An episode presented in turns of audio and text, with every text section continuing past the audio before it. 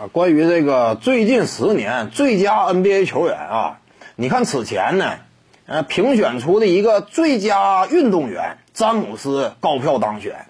其实当时那会儿呢，我就提出过一种假设啊，那就是如果把这个时间缩短到仅有五年的话，斯蒂芬库里啊，是不是呃也有资格呢？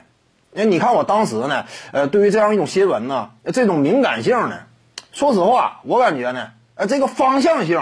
挺有前瞻的，你看最近呢，《纽约时报》我们清楚啊，这是什么级别的媒体？美国知名媒体、顶尖媒体站出来呢？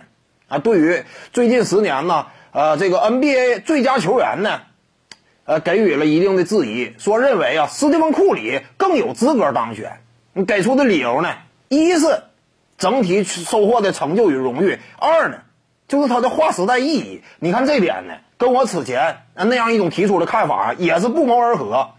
确实嘛，斯蒂芬·库里他至于篮球这项运动带来的变革呢，很少有人啊真正能够那相提并论。确实非常剧烈。有库里之前，篮球是另外一种风格；有库里之后，是现在这样一种风格。那这两者之间呢，可以说大相径庭。你要是经历了这两个时代的 NBA 比赛的话，你会明显发现。完全是不同的，整个的套整个的套路体系，甚至球员呢，啊，赛场之上整个的技术构成出现了严重的变革，从内线到外线都是这样。那么这样一种影响级别啊过于剧烈，因此呢，你像《纽约时报》啊站出来发出声音，那这种顶尖媒体站了库里一脚，那么这个呢，呃，也是有理论依据的。你再比如说呢，我此前谈。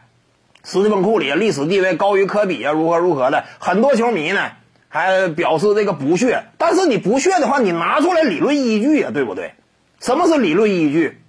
库里三大顶尖荣誉，常规赛 MVP 压科比一头，得分王呢比科比少一个，但是 MVP 分量高于得分王。除此之外呢，以核心老大的身份拿了三座总冠军，而科比仅有两座。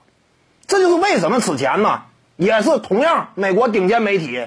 露天看台把库里位列历史前十，而科比呢前十开外，这都是有依据的。你拿出来现实的依据，对不对？在参考上，世界上一些知名的媒体他们给出的看法，两者一结合呢，非常客观。